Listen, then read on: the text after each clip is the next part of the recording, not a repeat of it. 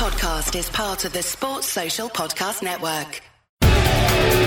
Ladies and gentlemen, you are listening to WrestleMania Week here on Eat, Sleep, Suplex, Retweets.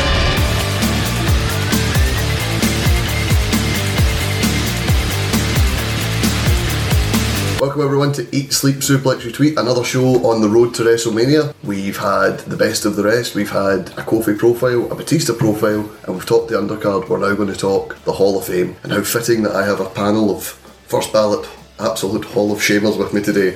I'm Ross McLeod, and joining me is a man who on sweeps is the GO80, and on quizzes is SHIT. the embodiment of the Glasgow Uni accent.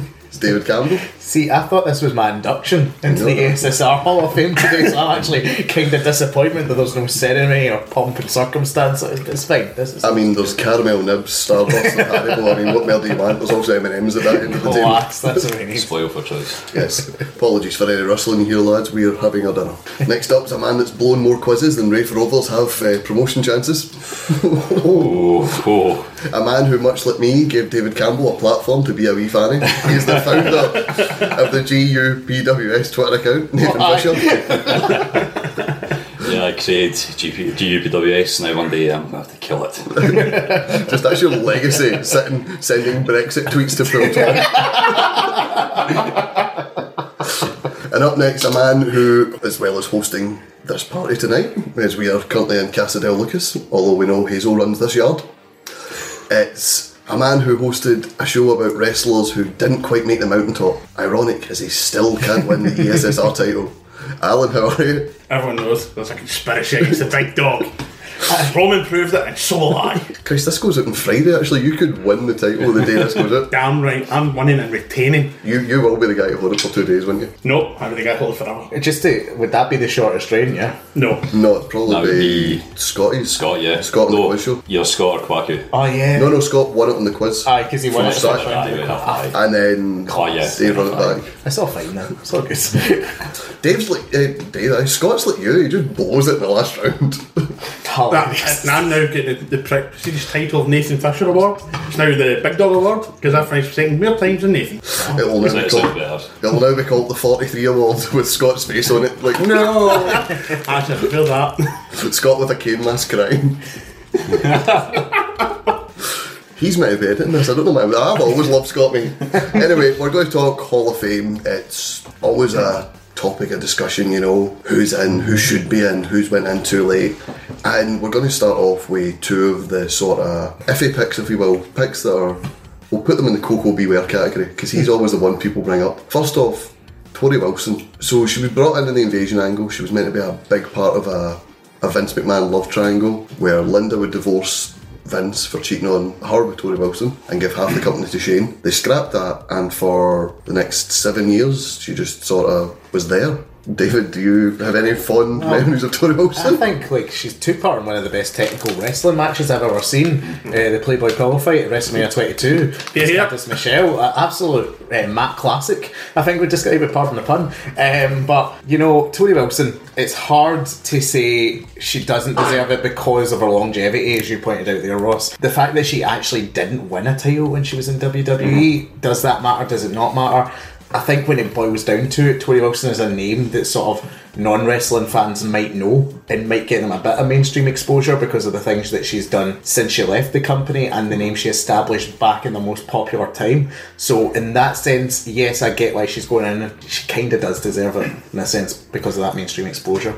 I totally agree. Well, some of the matches, actually weren't that bad. You know, it's just sad that she wrestled at a time where women's wrestling was really demoted to the toilet break, as they called it. And the match, she had some decent rivalries as well. But here's another thing: when she's came back as well, she's actually not only looking younger, God knows how she's done, but she's actually performing better when she is actually wrestling. So she's actually improved with age, Slip. Yeah. It's like Shawn Michaels as well. I think that's a wrestling thing. Footballers hit their peak at 28, wrestlers hit it at 38. Aye, Yeah. It was when she came back in the Rumble. Like I completely agree with you, Alan. She surprised me. I was like, I've, I didn't think I saw Torrie Wilson hitting these moves like back in the day. You know, so And now she looks younger than she did when she first came in. Yeah. You know. Nathan. To quote someone who we'll be talking about later on tonight, Torrie Wilson, shucky ducky, quack, quack. I think she deserves to be in the Hall of Fame as well. Um, obviously, technically quite limited, but when you I when you see that she did two Playboy shoots, you could argue she brought more eyes to the product during that time than other people Yeah. who we'll discuss later on. Plus, didn't her Russia's outsell Sable, which was Yes. the highest selling one, Playboys So ever at that point. Sable as well. Yeah, and to have a one-on-one, take the context of the match into account if you want. To have a one-on-one women's match at WrestleMania, that not many people can say they had that in that era, and we had two in that same, two in that one show. There's a lot of women who you could argue could be, who should be in before her, but she still deserves a place, I think. Fair enough. Uh, so our panel have went with agreed three three votes out of three. Torrie should be in. Next up is the man of a billion gimmicks. He's Hulk Hogan's wee brother. He's Hulk Hogan's best pal. He's a barber, a booty man, a silent man, a zodiac killer. I, I'm not going to list all the gimmicks. We'll be here the whole show. Space Cowboy. Uh, he is Brutus the Barber Beefcake. Nathan, I know you're kind of against this one. What what has he contributed to the business? yeah, apart from being Hulk Hogan's pal, like literally, I mean, I think he's won like a tag title twice, like once or twice. But like, that's nah, it's- he doesn't deserve to be there. Am I right in saying you you want him to be in? I don't know. Like I've never seen him before. like I can honestly say that I've never seen any footage. Someone said. I can't- I I don't know if it was the Hall of Fame Charlie group chat that is like is a good choice, but I can't remember who. I said a good choice because I just know his name. like, because people mention him all the time, but the only thing I've seen of Bruce the Barber Beefcake is him like smiling crazily and holding like those shears. Like that's the only footage of him I've seen. Like so, and it's not as though like with a lot of legends they like to bring them back occasionally and do stuff with them. I've been watching regularly since 2006. Can't remember seeing Brutus the Barber Beef- Beefcake on any WWE show. I think he did like one skit in the Edge and Christian show, and all we learned for that is he has both nipples pierced. Thanks for sharing. Didn't need to know that. Alan, uh, thoughts on Beefcake other than his nipples? Take his nipples out your mind. I can't. You put them in there. You horrible human being. The only thing, and this will break Derek's heart. I'm sorry, Derek. I know we discussed it yesterday, but no, tough titty. Bring the nipples in. No. As um, he did, his skit show, you want to call it, gave us one of the great scenes in history of wrestling, breaking up the Rockers. Shawn Michaels flung Marty Jannetty through the window.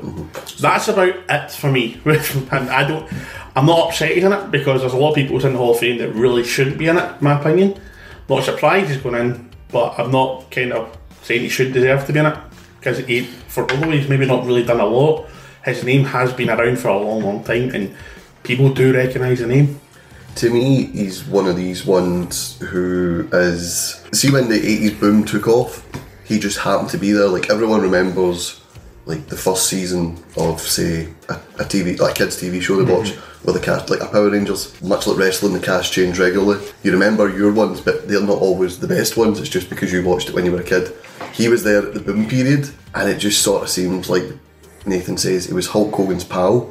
So that's how he got into the WWF. That's how he got a big push. So we got a tag title match one WrestleMania, teaming with Hulk Hogan, and it was just so Hulk Hogan could spoil the main event later that night.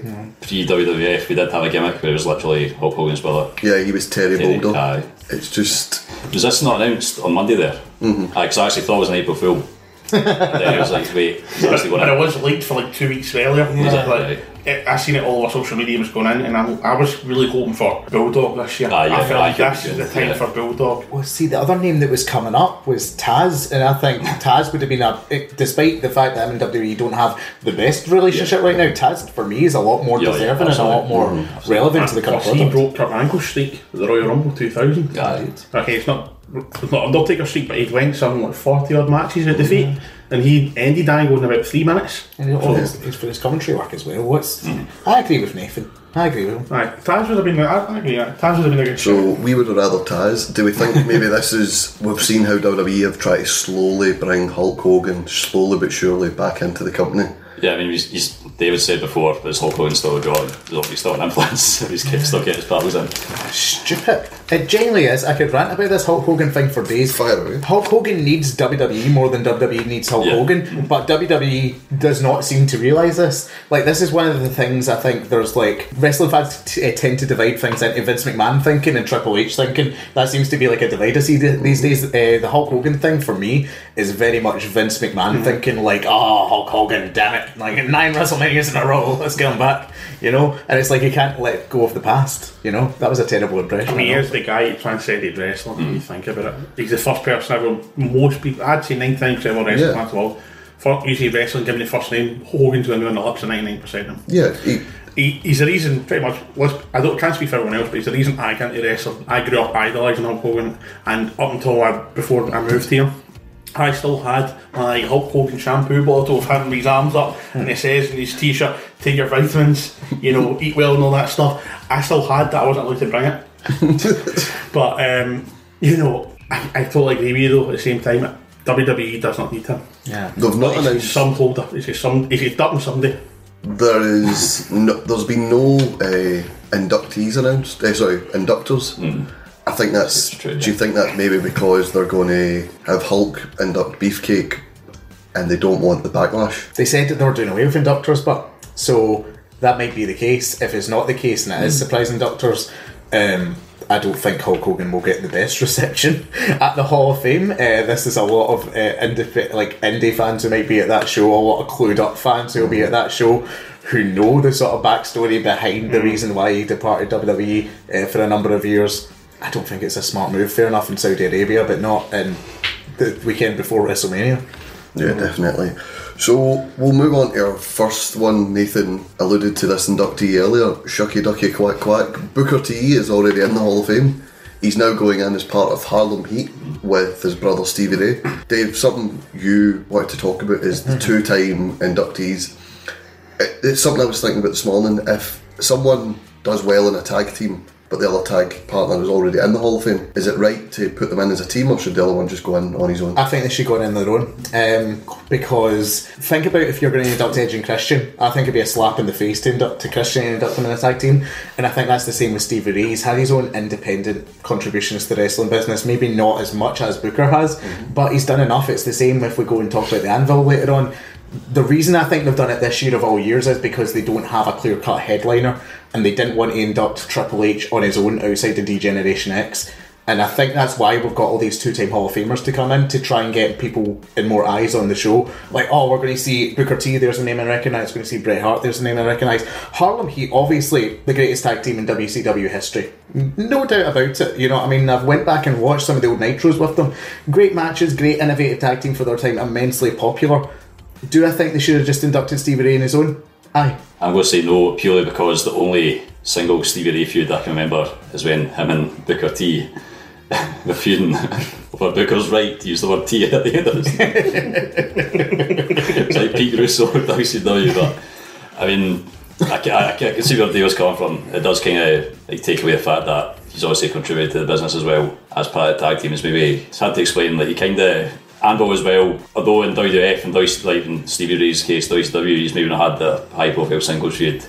You would have had like pre WWF, and I think it should be recognised by him going solo as well. Yeah, so I can see both sides. of the argument. Well, I see both sides, but uh, his career as a singles wrestler is not noteworthy. I think for me, I don't know much about him as a single wrestler. But I'm not disrespecting in that way because I, I, it's something I have to go back and look at. But I think as a tag team, absolutely deserving. They set you know the groundwork for so many of the tag teams. I mean, the Outlaws have admitted they were of influence, you know, and uh, Edge and Christian admitted it as well. And a few others.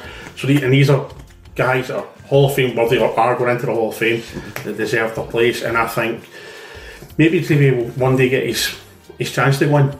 Maybe I don't know, but I think Harlem Heat des- deserve to win as a team for me. for me, it's difficult because you could talk about maybe Booker T, and we'll, we'll just talk about why Hulk Hogan shouldn't be there to induct people.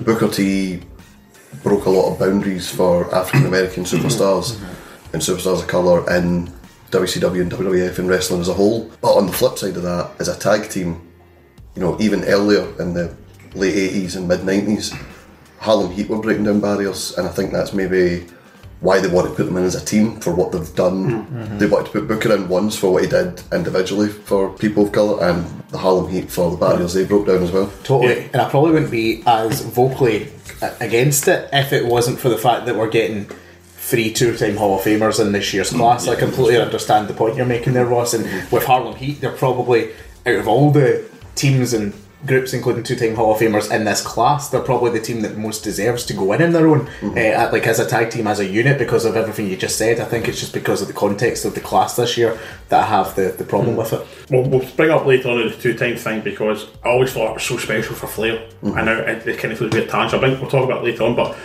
that was just totally dawned on me and nobody's mentioned it. Maybe we're not wanting to mention it, but I will. The reason for me that just came to my mind that they're going in is because this is like WWE's apology for Hogan. Ah. Because yeah. the, sto- the end story involved Booker T. Mm-hmm. So is this to be a apologising? And if there is going to be I guess, inductor, my, my money would be Hogan doing this one. It's his way of trying to rectify that wrong. That would be the worst thing ever. And the thing is, that could go one of two ways. It can be, as you say, the worst thing ever, and it goes down badly. Or this could be the moment where people realise he made a stupid mistake, and this is them showing the, the world, no Harlem Heat, get by it, just move on. If they're genuinely really sorry, mm. move on, accept it, and move on. We make, people make mistakes. I think that would go down well at all. Alan, do you want to sit there and hear Hulk Hogan say, "Oh, they broke down barriers for African American wrestlers, brother," knowing what he did? I like think if Hulk said? Hogan is going to induct him, he makes it short and sweet. Like he just says, for me, the greatest tag team in the history of wrestling, Harlem Heat. Just say that. That would probably get him over with the fans. People would accept that. Ironically enough, because the most noteworthy promo that Harlem Heat have ever cut involved Hulk Hogan, and it's the infamous Hulk Hogan, we're coming for you. Oh, I forgot that. Yes. Yeah, and uh, something that I want to talk about as well. We talked about two-time inductors. Uh, Stevie Ray and Booker T have been very vocal on Twitter about uh, Sherri Martel, uh, sensational Sherri, saying that you know Booker's going in twice. They want Sherri in twice because she was a massive part of them in WCW. Do you think it's something they've done before? You know, they put their own version of the Horseman in. They put. Uh, Uh, we'll talk about later. They're only putting two of the Heart Foundation in. They're putting the original tag team. Mm-hmm. Is it something that the inductees should get to choose? Like, by the way, we want our fellow tag partner in. Do you think that's fair, or do you think it should be just a case of I think it take should- what you're given? I should get a choice, yeah. Mm-hmm. I mean, there's another member of Harlem Heat should be getting inducted as well. The third member of Harlem Heat, 2K, Big T, Ahmed Johnson. I mean, Chris and Billy Gunn have call there, of one yes, so that Ahmed Johnson deserves to be up there. Superb. In an ideal world, yes, but it's Vinnie McMahon.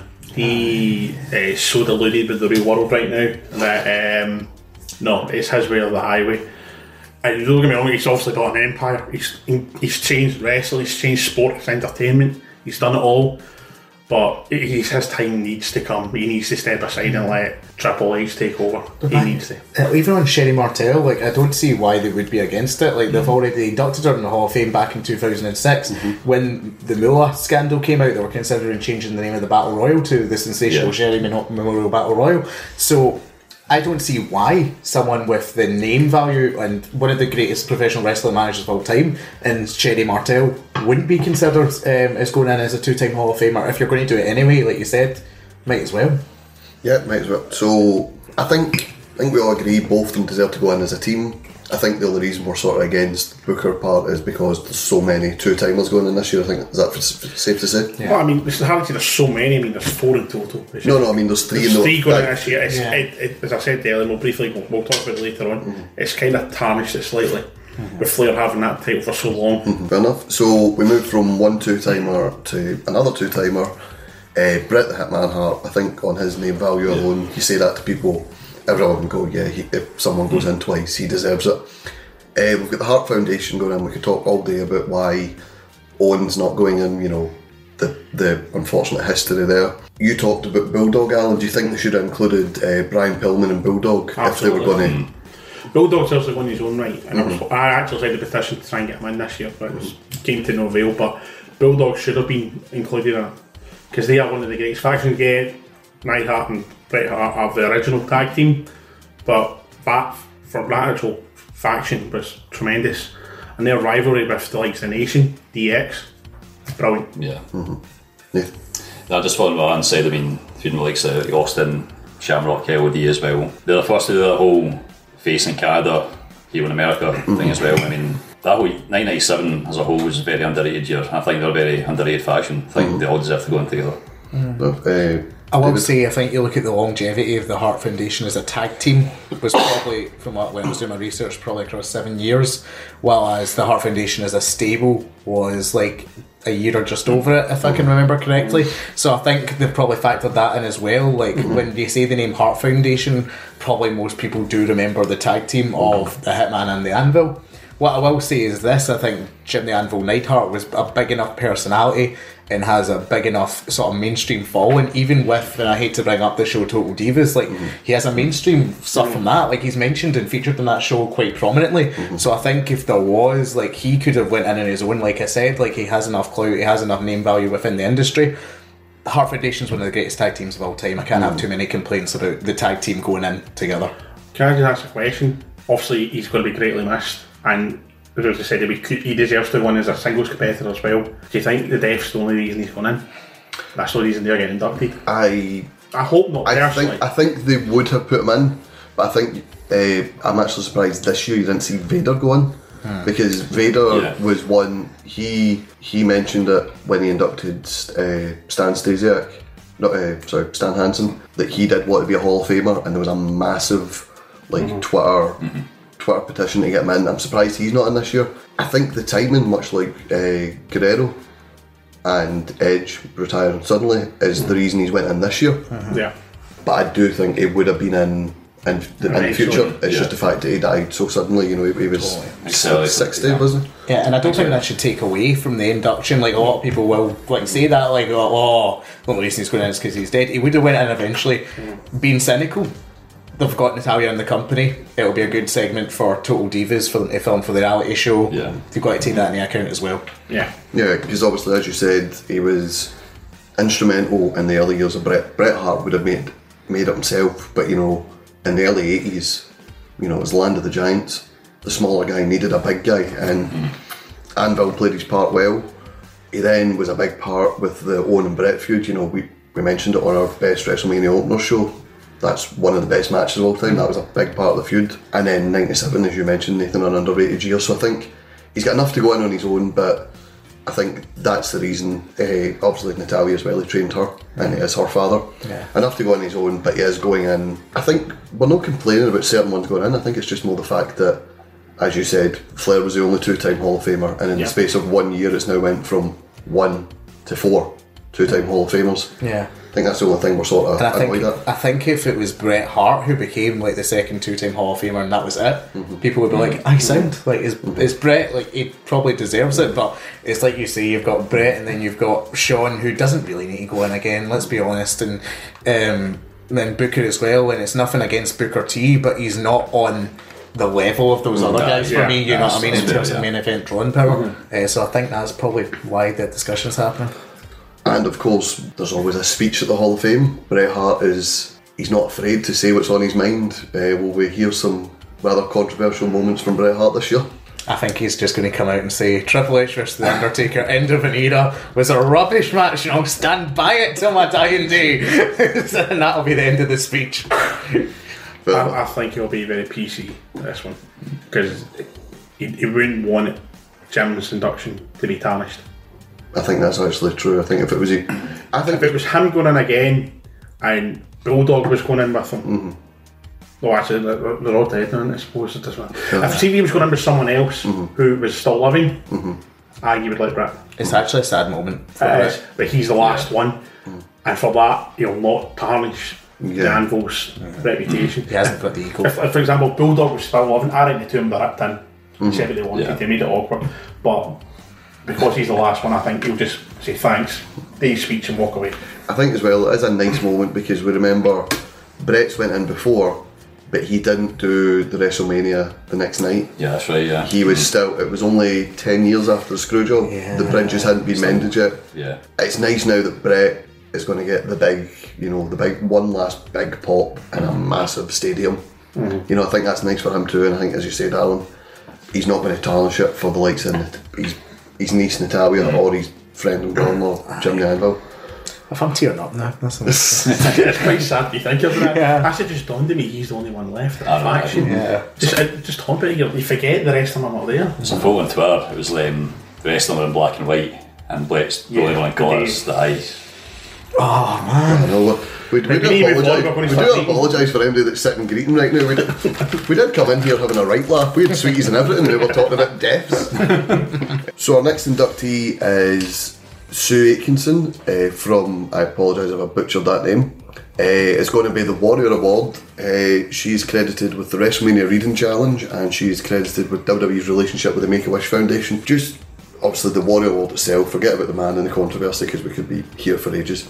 His Warrior Award was they wanted backstage people that would never be recognised to be awarded. Are we glad that we've kind of moved towards this? The sort of the, what it was intended to be. Aye, but I'm not going to say you shouldn't have inducted like Connor the Crusher and stuff like that. I think, No, the no, people, no, I- I think the people who've had it before, Yeah. like obviously, deserve some sort of acknowledgement, and those have been nice uh, gestures on WWE's part. I do think it's good we see backstage people going in. Hmm. Make a Wish has been a great charitable cause. Uh, John Cena, obviously, a big proponent of that. Um, it's good that they're moving towards that. No complaints. I'm not going to be controversial about this induction. No, no, it, it, it is one of those ones that's it's sort of a minefield. It's like, should it have been used the way beforehand? But then again, we're not going to turn around and go, you know, Connor the Crusher, you know, in the six years he was on this planet, did so much for cancer awareness. You know, you get that Jarrius who survived multiple diseases and has done so much, you know.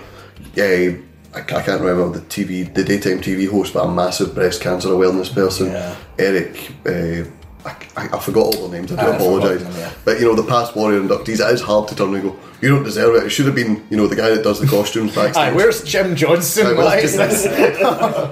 it is a hard one as well, you know, because the award itself is the, like people aren't fan of the Warrior having an award after him, and then people aren't fan, you know, if it's being used one way or another. It is just, but it's nice to see Sue, who has done so much for charity, get a wee recognition, isn't it? Hmm. Yeah. None of us know who she is, you know. But Sue. I'm, I'm sure John Cena will induct her as John Cena, num- number one in speed dial. Yeah. John, I need you to go down to California. Oh, God, okay. Do you know what I hope happens? I hope Sue gets the biggest pop at WrestleMania. That's what I hope. She probably will. Justice for I want Sue in the Andre the Giant Memorial Battle Royal. She gets that centre star on stage.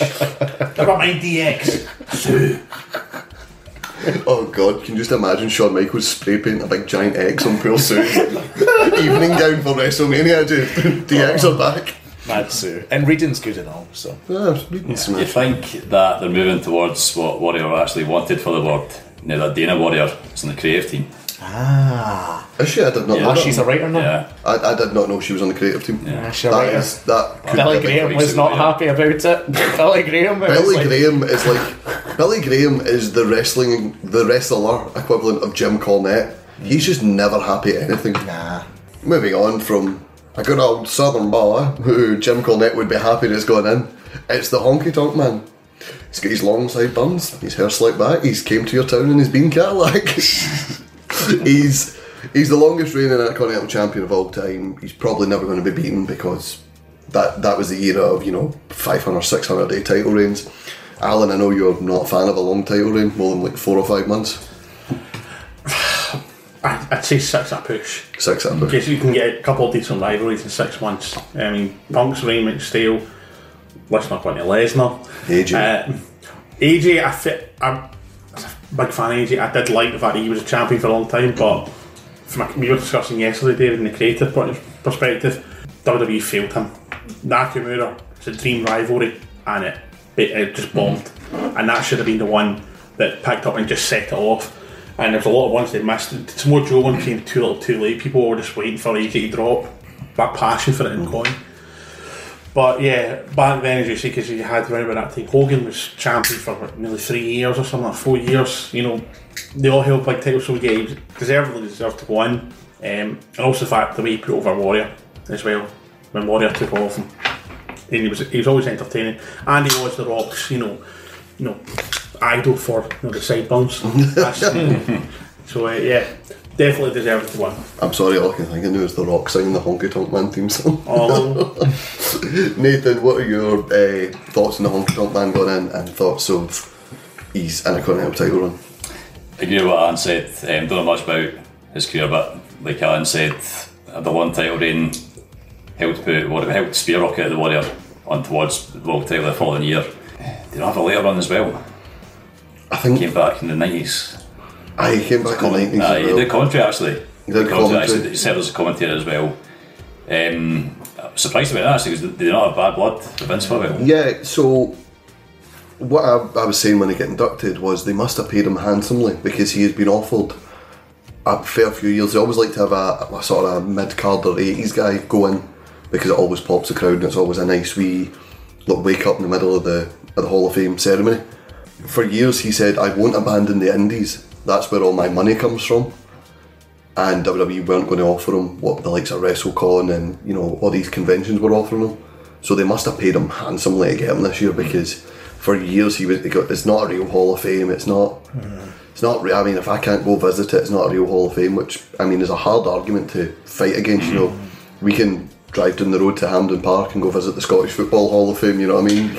You go to Ibrox or Parkhead, there's a big placard of all the players in the Hall of Fame. So you know, it's a hard argument to you know argue against. Yeah, and I do think there should be a physical Hall of Fame, and I actually think it would do good business for WWE. You could use it as a sort of archive. have talked, new headquarters is going to have it. Yeah, that'd be Yeah, class. bench. It would be class. Uh, the only thing I remember of Honky Tonk Man is the Santino Marella's Honkometer, uh, the most pathetic uh, attempt to try and catch up with the Honky Tonk Man reign, become the greatest intercontinental champion of all the times. That's what um, but you know what?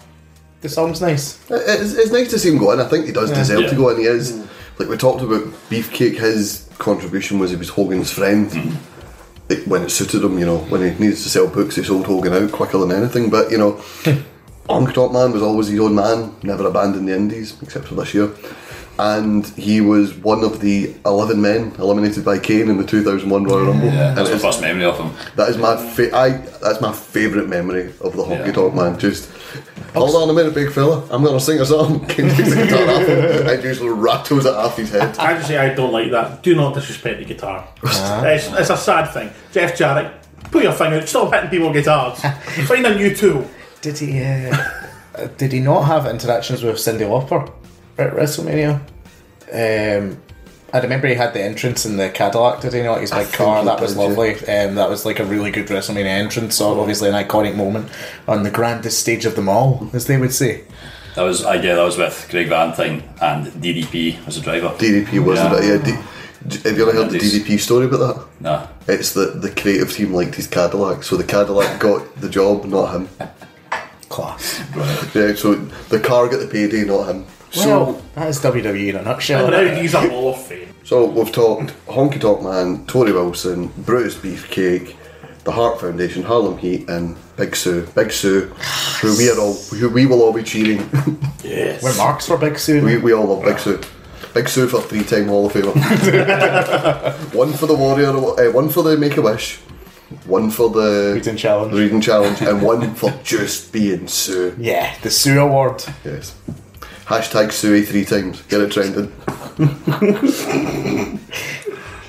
so we're taking a piss at this pure moment. I've done it loads. I've put like three pence in a charity bucket occasionally, passing, know? passing charity people in John Square. That's about it. Do you know it was when Triple H's tweet came out? I was like, he's struggling for words. it's like he always has things to say uh. on people, but then it's like once and he's just like, no, sure, like Sue was He's always to- here. He's right the tweet going, why is this not got the limiter anymore? why is it not only 90 characters? I know you can always tell as well with Vince McMahon. It's always somebody else handling his account, but it's always like the big people get happy birthdays, and then it's like Yeah. when it's somebody that's not good, it's just like. Oh, it's it, it's Christian's birthday. Well, all the enthusiasm of Todd Grisham when he something. it's Christian. it's Christian. That's somebody else he's been. Uh, before we move on to our final inductee, just Christian's someone that's been batted about as someone's going to be in the Hall of Fame. Just, I'm going to give you just a wee minute each just to say someone you want in the Hall of Fame. Alan, you can have someone other than Bulldog if you want to maybe put another one forward. Oh, Rock. Rock. The Rock deserves to one. I think The Rock would be in if it wasn't for the fact DX, The Rock, much like Undertaker, Has to win as the, Yeah. the top Yeah, yeah, person. definitely top Yeah. headliner, absolutely. I think. Yeah, definitely. If this is Taker's last year, next year's Taker. Mm-hmm. Uh, but the only thing we sway is because it's back in Florida next year. Maybe The Rock. Could be. If The Rock would just take, you know, round about April, May, Feb, March, April off, just for like two months off, might get him in, you know, might get an actual WrestleMania match we want. Fuck's sake, just think there'll be 19 movies not made in that time because The Rock is always making a movie And TV shows. and TV shows and everything else, apps, everything. So The Rock for his contribution contribution for, to TV, film, and apps, not at all for wrestling. uh, Nathan, anyone else you'd like to see in? Ahmed Johnson. Ahmed. Nah, nah, nah, you, mentioned, you mentioned him earlier. I'd go with Vader. Vader. Yeah, I think he's the best big man in wrestling. That's the Fair enough. And Dave, anyone you'd like to see? Yeah, I had three names for, uh, rolling about there. I'm going to go with one, and I'm going to go with NXT General Manager William Regal. Um, sure. I think Regal, for his longevity, uh, for his not only his contributions to WWE career in WCW, also what he did in the British independent scene. Like he came up at the time where uh, the sort of golden era was dying down of that. Like Big Daddy and uh, who's the other guy again, Giant Haystacks. Big Uh, Daddy, were still main eventing cards when he was coming up as Stephen Regal. So it's a link into that history, and I think it'd be good, especially with the launch of the NXT UK brand, to have William Regal there front and centre. Fair enough. And just a couple of names I'd throw in there. I'd mentioned Christian, Alan's mentioned Bulldog, Goldust, who's recently left the company. Yeah. And the, we think he's retired, we don't know. There might be another Saudi Arabia show. Kane. Yeah. Hmm. I think every, every one of them deserves to go in, and obviously we mentioned earlier briefly Taz. So, good few names. Hopefully, we see all of them go in in the future. But the last group we're going to mention, possibly the most influential group in the Attitude Era. Everybody knows at least one of these members. You know, you, you could put every one of them in on their individual careers alone. But it's uh, Billy Gunn and Friends. It's the I waited so long for that. It's coming. No, it's Chyna and Friends, boy. It's D Generation X, so another two time Hall of Famer, Shawn Michaels, the game Triple H, the badass Billy Gunn, the road dog Jesse James, the ninth wonder of the world, Chyna, and Sean, the one, two, three kid X Pac. Yeah. So, all six members going in. Tell me, where the hell is Torrie? Where is Torrie? Where is Hornswoggle? Where's uh, Stephanie McMahon? Helps With me. IRS. Yeah.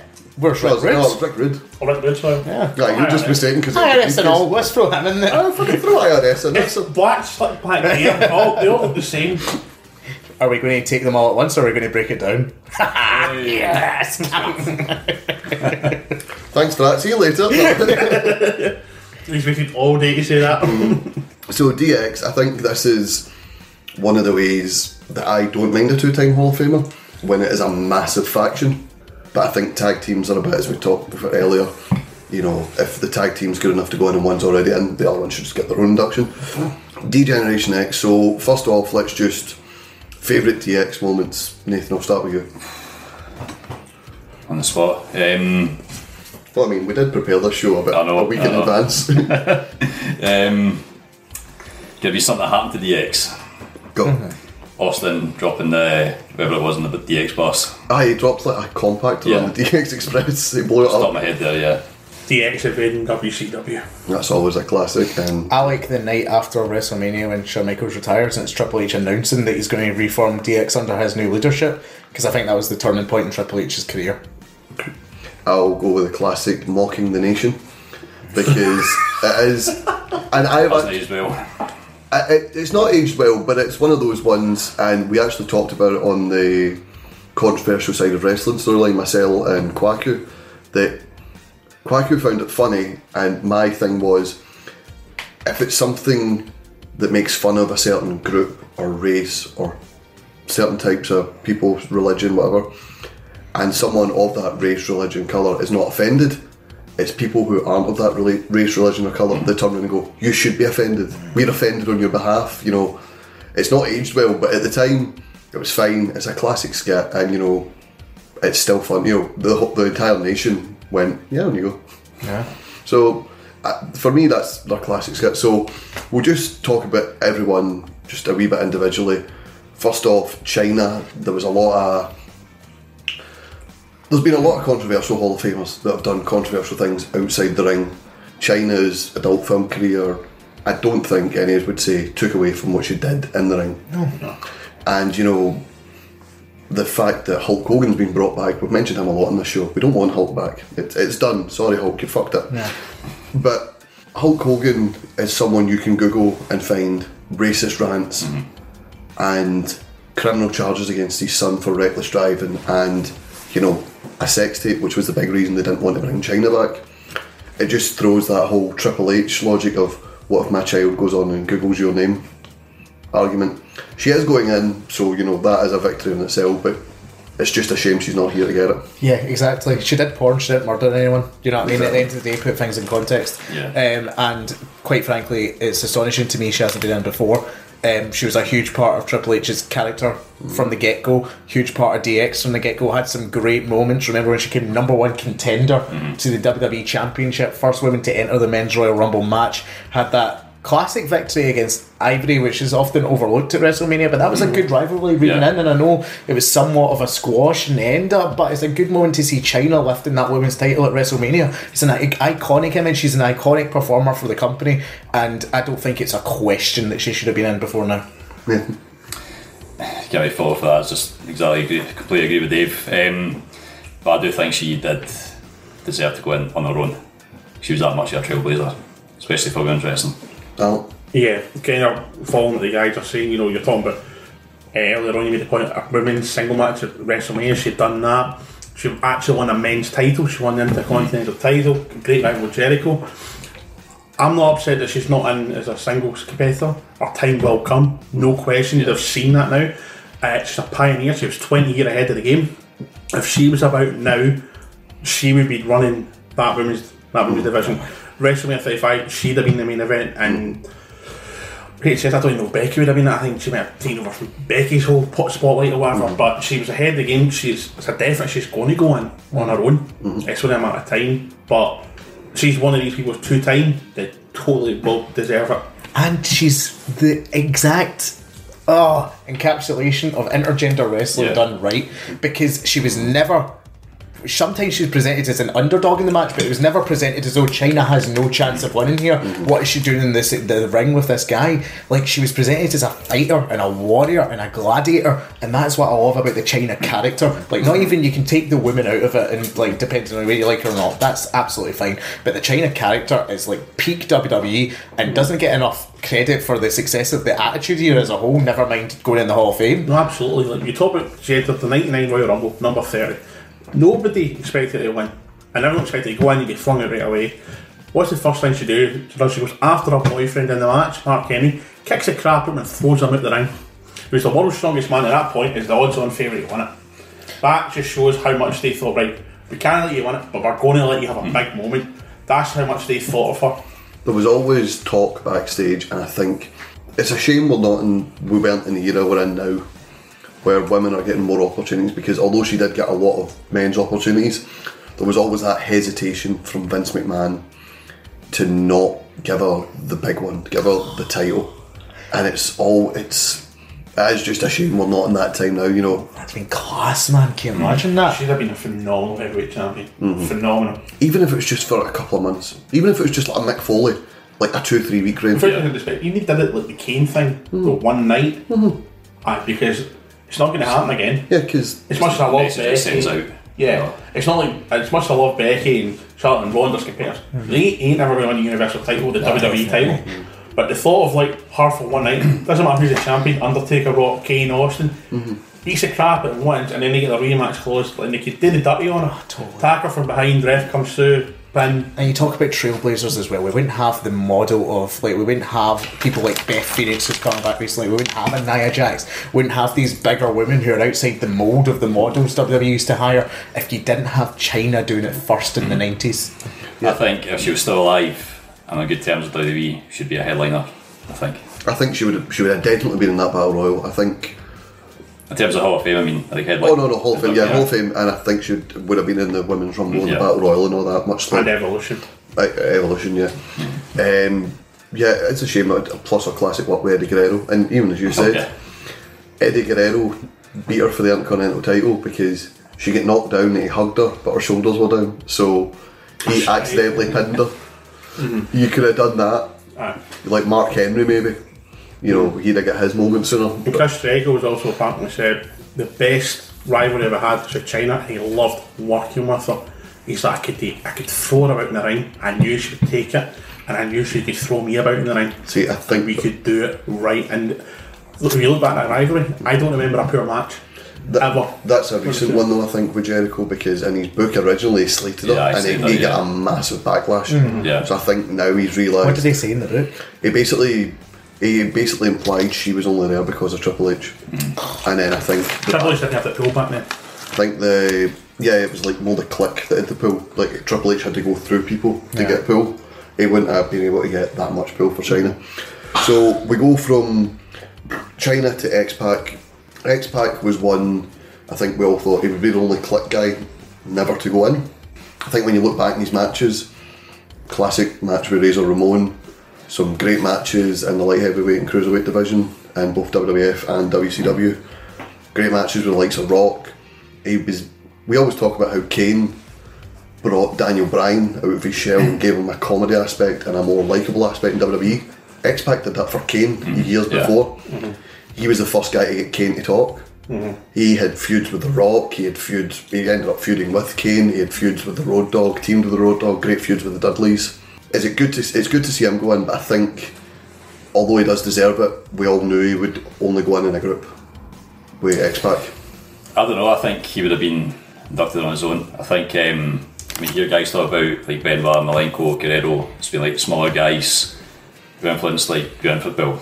At the time when it was Land of the Giants, who influenced other smaller guys to get in the rest. And I think he's on that category. And I think he deserves to be on his own. Yeah. Fair enough. I Uh, think he would have won eventually, uh, but he deserves to win. And plus, one of my favourite rival him was Shane McMahon. his Oh, shit, yeah, rivalry was great. The European title, brilliant. Uh, he's a great mid card champion, and you always knew you were going to get at least a seven out of ten match. of him. Yeah. didn't have many poor matches. And people seem to have this problem with mid carders going in. Like they're just as an important part of the show as the main main main event. Maybe they're not drawing people in, uh, but if you have a great mid card, then it's going to keep people invested throughout the entirety of the Yeah. show. Exactly. X Pac was a strong, steady hand in the mid card. I just wish he, he had the worst catchphrase in the business. See when he comes back, he's like raise some hell and light of Illinois. He's like, no one cares, mate. Stop trying to make it happen. He's always used. Stop trying to make fetch a thing. It's not going to happen. It's like that. Vince always used them as a measuring stick for bringing in new talent. If they had a good mm-hmm. match with X Pac, then he'd have a mm-hmm. good run. He did. He, he had the sort of. It used to be called X Pac Heat. I think Yeah. it would be called Dolph Ziggler Heat now because it just got to the point. It was so over, but then it got to a point uh, around about 2001 where people were just sick of X Pac, and much like people are sick of Dolph Ziggler now. And it was a shame. I think the fact that he's went away, much if Dolph went away, we would have appreciated him a bit more Yeah. and I think it is good he's going in. So we'll go from then them to the Outlaws, Billy Gunn holding up Road Dog Jesse James for I was going back to F back, so I don't No, no, you go. when he when he came back to WF, it kind of kickstarted a trend where younger WCW guys were now jumping over WF, and that turned the tide in Monday Night Wars. Mm-hmm. yeah, because Like it led to like the likes of the, the, Yeah. the Radicalz, I should say. Couldn't even say it. The Radicalz, Jericho, and more. You know, as you said, that's that's a very good point. Um, so this ironically started with another Hall of Famer, Honky Tonk Man. Honky Tonk Man took then known as the Roadie, who was teaming with Jeff Jarrett under his wing because Jeff Jarrett left, and then was it no, sorry, the roadie had, been left, which is it's hard to remember. The roadie, the roadie had left uh, Jeff Jarrett, and Jeff Jarrett left the company, and Honky Tonk Man had Billy Gunn as his new protege, and the roadie came out and said, "Don't be with him because I carried people for far too long. You deserve better." And these two guys that couldn't get over on their own became all of a sudden Mr. Ass and the trash talking machine that was Road Dog Jesse James. It was just it's just so bizarre when you think of the origins of it. Like you think of them just being recruited into DX as already solid stars. They were people on the verge of being released. Yeah. They were like they were the, the equivalent of the Ascension back in the day, and so quickly they became such a successful tag team, six-time WWE champ, uh, tag team champions, both Intercontinental champions, both hardcore champions. Billy Gunn's a 1999 King of the Ring.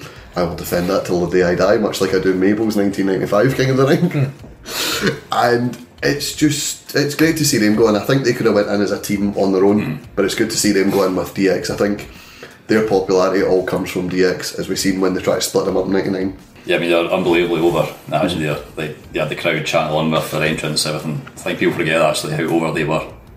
Hmm. Yeah, and it was great when they came back as well. Like even the most recent run, like that was like turning back the clock a bit for me. Mm-hmm. Like because you looked at them both, and you're like, you're both still really quite decent workers, but they were coming in. Uh-huh. Sure, they won the belts. Mm-hmm. But it was against Cody Rhodes, who could have recovered anyway, and then aging Goldust. So it wasn't as though they were like burying any younger talent, and they put over the Shield like really well at that year's mm-hmm. WrestleMania. Over in the Attitude Era, would have went in as a tag team anyway.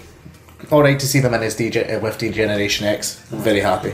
And yeah, and also they helped pave the way to put Edge and Christian, the Hardys, the Dudleys over. And they built the tag team wrestling. As we know, we mentioned yesterday, Steve mentioned it. I'm not a fan of tag wrestling, but you go back in that Attitude Era, they're the pioneers that kept it going. Because after the LOD went, hmm.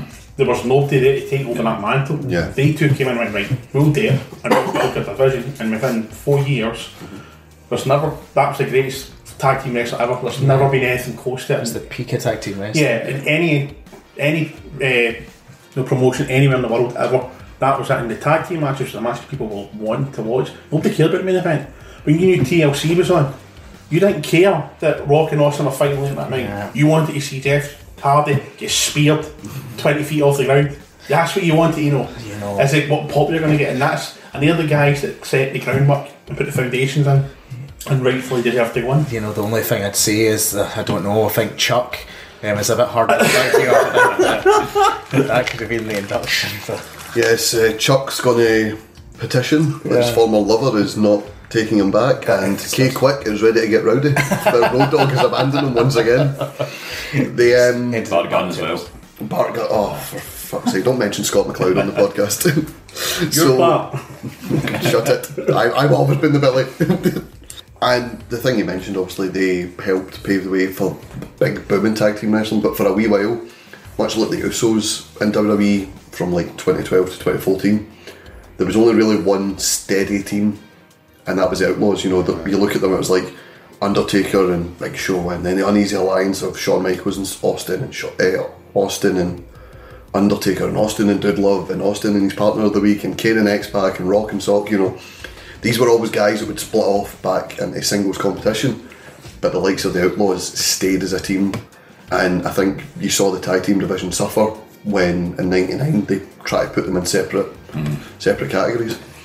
So I think everything's been said that could be said about Shawn Michaels being a WWE Hall of Famer. You know, back when he was inducted, since he's been inducted. We're going to end talking about, to me, possibly one of the most deserving wrestlers to go in the Hall of Fame ever. He knew how to play the game. He is the game. He is Triple H. I think, even if he never wrestled a match, his contributions from NXT and the current product are just undeniable. He's just such a. He just gets wrestling. He gets what the current crowd want and I think that's why NXT's done so well. But you know, from his wrestling career as well, classic rivalries with the best of the best: The Rock, Austin, Undertaker, Kane. Start with Nathan. Some of your favourite Triple H memories, some matches, just I just remember it was being one, probably one of the best deals I've seen. Um, when I first started watching, the it was it was it was him against Foley actually. It was the main rivalry. Then going to him against The Rock, and I hated him. I absolutely hated him. Just everything about him. The smarminess, his married to Stephen Man, just everything. And he's kind of continued that. He's been a face throughout his career as well, but he's always been a guy that people love to hate. And that's his best legacy, I think. I think the thing as well, they always mention, and don't get me wrong, I think we can all agree he's had certain things and certain privileges from being mm-hmm. the son in law of Vince mm-hmm. McMahon. But you don't get that far if you can't wrestle as well as Triple H can. Mm-hmm. He's always he's always been like much like we talked about the Marty Jannetty. He's always been the second place to Shawn, but he's pretty damn good in his own right, I think. Well, like I mentioned yesterday in the show, if you go back, or or just what happened, it it came up on Facebook, it was Kane versus him at uh, WrestleMania 15, mm-hmm. and you see how poor he actually was back then. Mm-hmm. His timing, his movement, he just didn't look fit. If you look back to his WCW days, they weren't great, you could see why he really struggled, but that after that WrestleMania, something just clicked on him, and they would say about the 2000 period, that's when he Yeah. became the guy. Mm-hmm. And just on your point, I, th- I'd actually go as far to say Triple H is the greatest heel wrestler's ever had. Hmm. I'll give you that. I'll give you that. He's Yeah. certainly when up he Yeah. goes in full deep in there, you literally just want to, you want to get a knife and just fling it in there. You really do because he knows how to get into your skin. You know, and he's he's been a decent. I'd say he's been a decent face. It hasn't been overwhelming phenomenal hmm. face. He's never been like a Rock or a Boston. But he's, he's always had quality matches, and as I was saying yesterday as well, it's like Muskie, he gets better with age. Hmm. You look at him fight, you know, at the Saudi Arabia show, and you compare that to the 99 WrestleMania, it's not the same guy. You just look at that can't be the same guy and you're like, no, it is. This guy's getting better and better. And look at his shape. He's 49 and he's in better shape then now than he was you know, 20 years ago. He was, you know, 29. Um, absolutely deserving to go in. Uh, but I've seen a lot of heat about it because the privileges they're saying oh, that he needs to go in. This is his way of testing the water to see if he can go in. That guy deserves to go in. That he will be a three-time Hall of Famer, no doubt. And forget the fact that he's married to Stephanie. He'll win with DX, he'll go on himself, and he will win Revolution. Yeah. no Revolution questions. was a good. Um, That would make fun absolutely phenomenal. And the best thing I love about him, he's more than happy to put anyone over. And that's that's the point I was going to make. Like, yeah, you talked about his improvement. He's always said he was a student of the game. He always like we've known that he's had this encyclopedic knowledge of wrestling uh, since he came in, and he always worked to try and improve himself. So the fact that he came from where he was to where he is today, one of the best wrestlers I've ever seen in the planet, is, is something. But it's like you're saying, Alan. Like, look at the amount of people in the roster who don't owe their careers to Triple H, but always certain part of their push or get taken to that next level thanks to Triple H. You look at your Randy Orton's Evolution, you look at your Batistas, you look at your John Cena's. You know, I mean, you look even at Edge and Randy Orton rated RKO. If he didn't get that injury, he was more than willing to put them over. You know what I mean? Um, you look at even today, he's put over basically every member of the Shield. Like he's mm-hmm. had great matches at WrestleMania against the Undertaker, losing mm-hmm. both times, going out and his back to the Undertaker at the end of the era match. And Ross, like you say, inventing NXT, coming up with that concept, mm-hmm. trying to take the WWE in a new direction and try to refresh it. Triple H is phenomenal, one of the greatest wrestlers of all time. To say that he shouldn't be in the Hall of Fame just because he's married to the boss's mm-hmm. daughter is quite frankly farcical. I think. Yeah. Totally agree. There's only two things. There's some. The only thing I really don't like about Triple H his whole career. We had that stupid Prince Albert ear patch thing. Yeah. That it just looked creepy. Yeah, I I, just, I no. think that was his Lemmy look. He wanted to oh, pay Oh, off yeah. because he grew it for WrestleMania when Yeah. Lemmy played him to the ring, and then he kept it for like another three years. A years. big fan of Harley Race as well. That's Yeah. good. Same Yeah. with what. That was that was just dodgy looking. you know you, Yeah. you, you learn from his He's like, Bono. He says the only mistake he ever had in his career is the mullet. You know, you, you learn and move on. From it. And my first exposure to Triple H actually was WrestleMania 22. Just mm. before 22 was when I started watching. And I remember being scared of him as a wee guy. It's like you were saying, even he's one of the greatest heels of all time. Him coming out with that sledgehammer. And what's good about wrestling is when it's believable. I look at Triple H and I think if I saw him in a dark alley carrying that hammer, I am a dead man. You know what I mean? And that's the type of image he has. Well, to put a point across, right, um, and so here's so that she can't hear us right now. My pal Scott and I were talking uh, years ago when Triple H first cut his hair. Oh, yeah. Spitting image of her dad. I was terrified. I'm like watching like her dad coming to the ring with a sledgehammer going, crap. Absolute crap. As we all know, one of the H's in Triple H stands for Hazel, so I think that was, Yes, that, was that was only fitting. Hunter Hazel Henry. That's exactly it. And do you know what? I know it's a minor thing, but a big part of a wrestler's character is the look. And when he cut his hair, I was afraid that it was going to take something away from Triple H. But to be fair, I think he owns it now. Like, He I looks actually, better. yeah, I actually think it looks Total better. beard envy here. Total beard envy. I want that beard. He's got. He's, do you know what it looks like? It looks like a warrior out of Skyrim. I mentioned Skyrim on far too many of these Looks like podcasts. Kratos from God of Exactly, He really does. Maybe he should voice a dragon, Ross. Oh. Can I just bring up one last point? It's just when you were talking about him being a student of the game. I think it was the very first Tough Enough. He was doing it, and he's sitting there, and Josh Matthews is the only name I can remember that's in the crowd. Is trying to obviously, and he's like, "Why do you want to be a wrestler?" And I'm like, "World champion." He's like, "Out, go. Why do you want to be a wrestler?" And he's really digging, and, and he starts off with character, but you see him switch like that, and you see him probably coming out. Mm-hmm. It's about entertaining. It's about believing. But he's making people who are not fans that don't watch believe you are that person. You are going to do that to that person and take that sale. And you know, I don't think there's anyone out there in the world that has the passion for wrestling as that man does. I, I'll argue with anyone, nobody. And I mean, like Sarah Gabe's probably the most passionate person about wrestling in our podcast. He leaves her for dust. No offence, Sarah, but he does.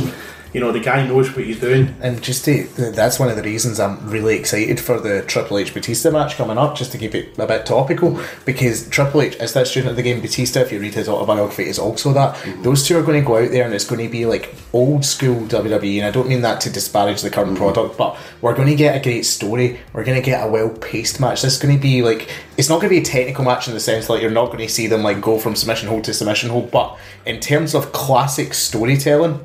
Look out for Triple H Batista at hmm. WrestleMania, by the way. That's, that's a good shout, actually. It's very good, right? So, safe to say, I think we agree just about every single one of them deserves to go in, except Nathan's against the beefcake. a good class of Hall of Fame, I think we're all. Any complaints we had is just the fact that the two timer thing for Ric Flair has been sort of ruined. Hmm. It's not. It's not been a gradual thing. It's not as if they did Harlem Heat one year, DX one year, the Hart Foundation the next year. It's the fact that they did them all at once. If it was just like Shawn Michaels and DX this year, Mm-hmm. like when it was first announced, I think it would have been absolutely spot on. I, I, could, I wouldn't be able to argue it. I think another faction I think deserves to go in, and two of them are already in the Hall of Fame. The other two will be in the Hall of Fame, I think, on their own because they were very pop. One was one of the most popular of all time. One was very popular in the Attitude Era. Nation of I Domination. Oh, knew you were going to say that, Yeah. yeah. Godfather's already in. Yeah. Mark Henry's already in. D'Lo Brown deserves to be in. I think we all, we all agree that. Faarooq is already in. Sorry, I should say. There's five of them. And The Rock, we've mentioned him And if you want to add them in, hopefully one day we do get them in. One heart. Owen Hart. Yeah. The thing with the nation though is like it's going to be like the biggest pop for the Rock. Can you imagine the Rock coming out to the nation music with the other members of the nation now? You And can't, you just can't like a really do the whole arm up thing because I that's don't- it's a fascist thing. I don't want The Rock to wear a suit at that Hall of Fame. I want him to wear the big black T-shirt with the big white R on it. It's just, it's Yeah. it's the worst and yet greatest T-shirt in wrestling history. It's just a big R. If he goes in because of that, he has to go with the beat the hair back and the huge sideburns Yes. to get the curls back. Yes. He needs to go back to like 1997, 98 Raw. Wear the pajamas. I don't know if we're talking about stables. I'm still holding out for King Booker's court to go in there, man. I mean, that could make King Booker a three-time Hall of Famer. It gets William Regal in there like you want. yeah, and Finley. Finlay, Yeah. he deserves it. And then Sharmell. Do you know what? She's WrestleMania done a 40 lot- we're going to have three times, three times, three times champions. Oh God, is there some way we can get Booker T in five times? I just think that King Booker's court, King Booker is itself, and then commentate. He was in the Misfits in Action. GI, GI Bro. Yeah. um, And him with Goldust. they'll buy TNA, put him in with the main event Mafia, put in WCW as a whole. That's just a seven now. yeah, I mean, he won six world titles. pre-show panels. But He, the- was, he actually was a great commentator as well. Oh, I hated, I hate him as a I, commentator. I liked him as a commentator. I hated him, and then we got the coach. And the only reason I thought coach was better was because coach only spoke nonsense once an hour for his word of ever. Booker T talked nonsense constantly. You've seen that we've got Byron Saxton. I like Really? Byron. Like, Byron, I think we're getting into commentators in wrestling now. For me, Byron just needs to get gagged. oh, poor Byron. I think Renee's Well, worse. I like the moment. Kid Renee like, is I, was- worse. I think Renee's worse. Than, I enjoy Renee. Renee Well- well, so well, and then it just went downhill. Moving swiftly on, moving veering wildly back on topic. This has been our Hall of Fame show. I'd like to thank the panel, Alan, for both being on the panel and hosting us here today. No worries, thanks so much. Nathan, It's been a pleasure, thank you. David Campbell, I can't wait to win back my title this week. Go fuck yourself, Hockney. I was going to say, you did Anyone but best Hockney. bit of the whole show. What David is referring to is our monthly sweeps, which we are now doing two of this month. We are doing a sweeps on Friday for our ESSR title and a sweeps on Sunday for our ESSR title once again. Sarah and Marcel will be live tweeting uh, NXT Takeover New York, so follow us on Twitter at Suplex Retweet. Also find us on Instagram and Facebook. You can also find us on iTunes, Anchor, Spotify, anywhere that anywhere. Google, Google us. Google Eat Sleep Suplex Retweet. We're there. SuplexPT.com. Exactly, you'll find our website, it'll take you anywhere you want to go. the magical mystery tour. This is a horrible outro. but yeah, find us there. Uh, I'll be live tweeting part of WrestleMania. I'm getting help to do it, I'm not doing all eight pissing hours. Uh, and catch up on the rest of the week. We have had an interview with TJ Perkins, which is an absolutely fantastic listen by Stephen Wilson. Andy Mitchell hosted a great show, proving once again why he's better than David Campbell. Really? Last About Batista, Derek Kernahan was back in the hosting chair talking Kofi Kingston. I like that one. Sarah Grieve was hosting NXT Takeover Preview.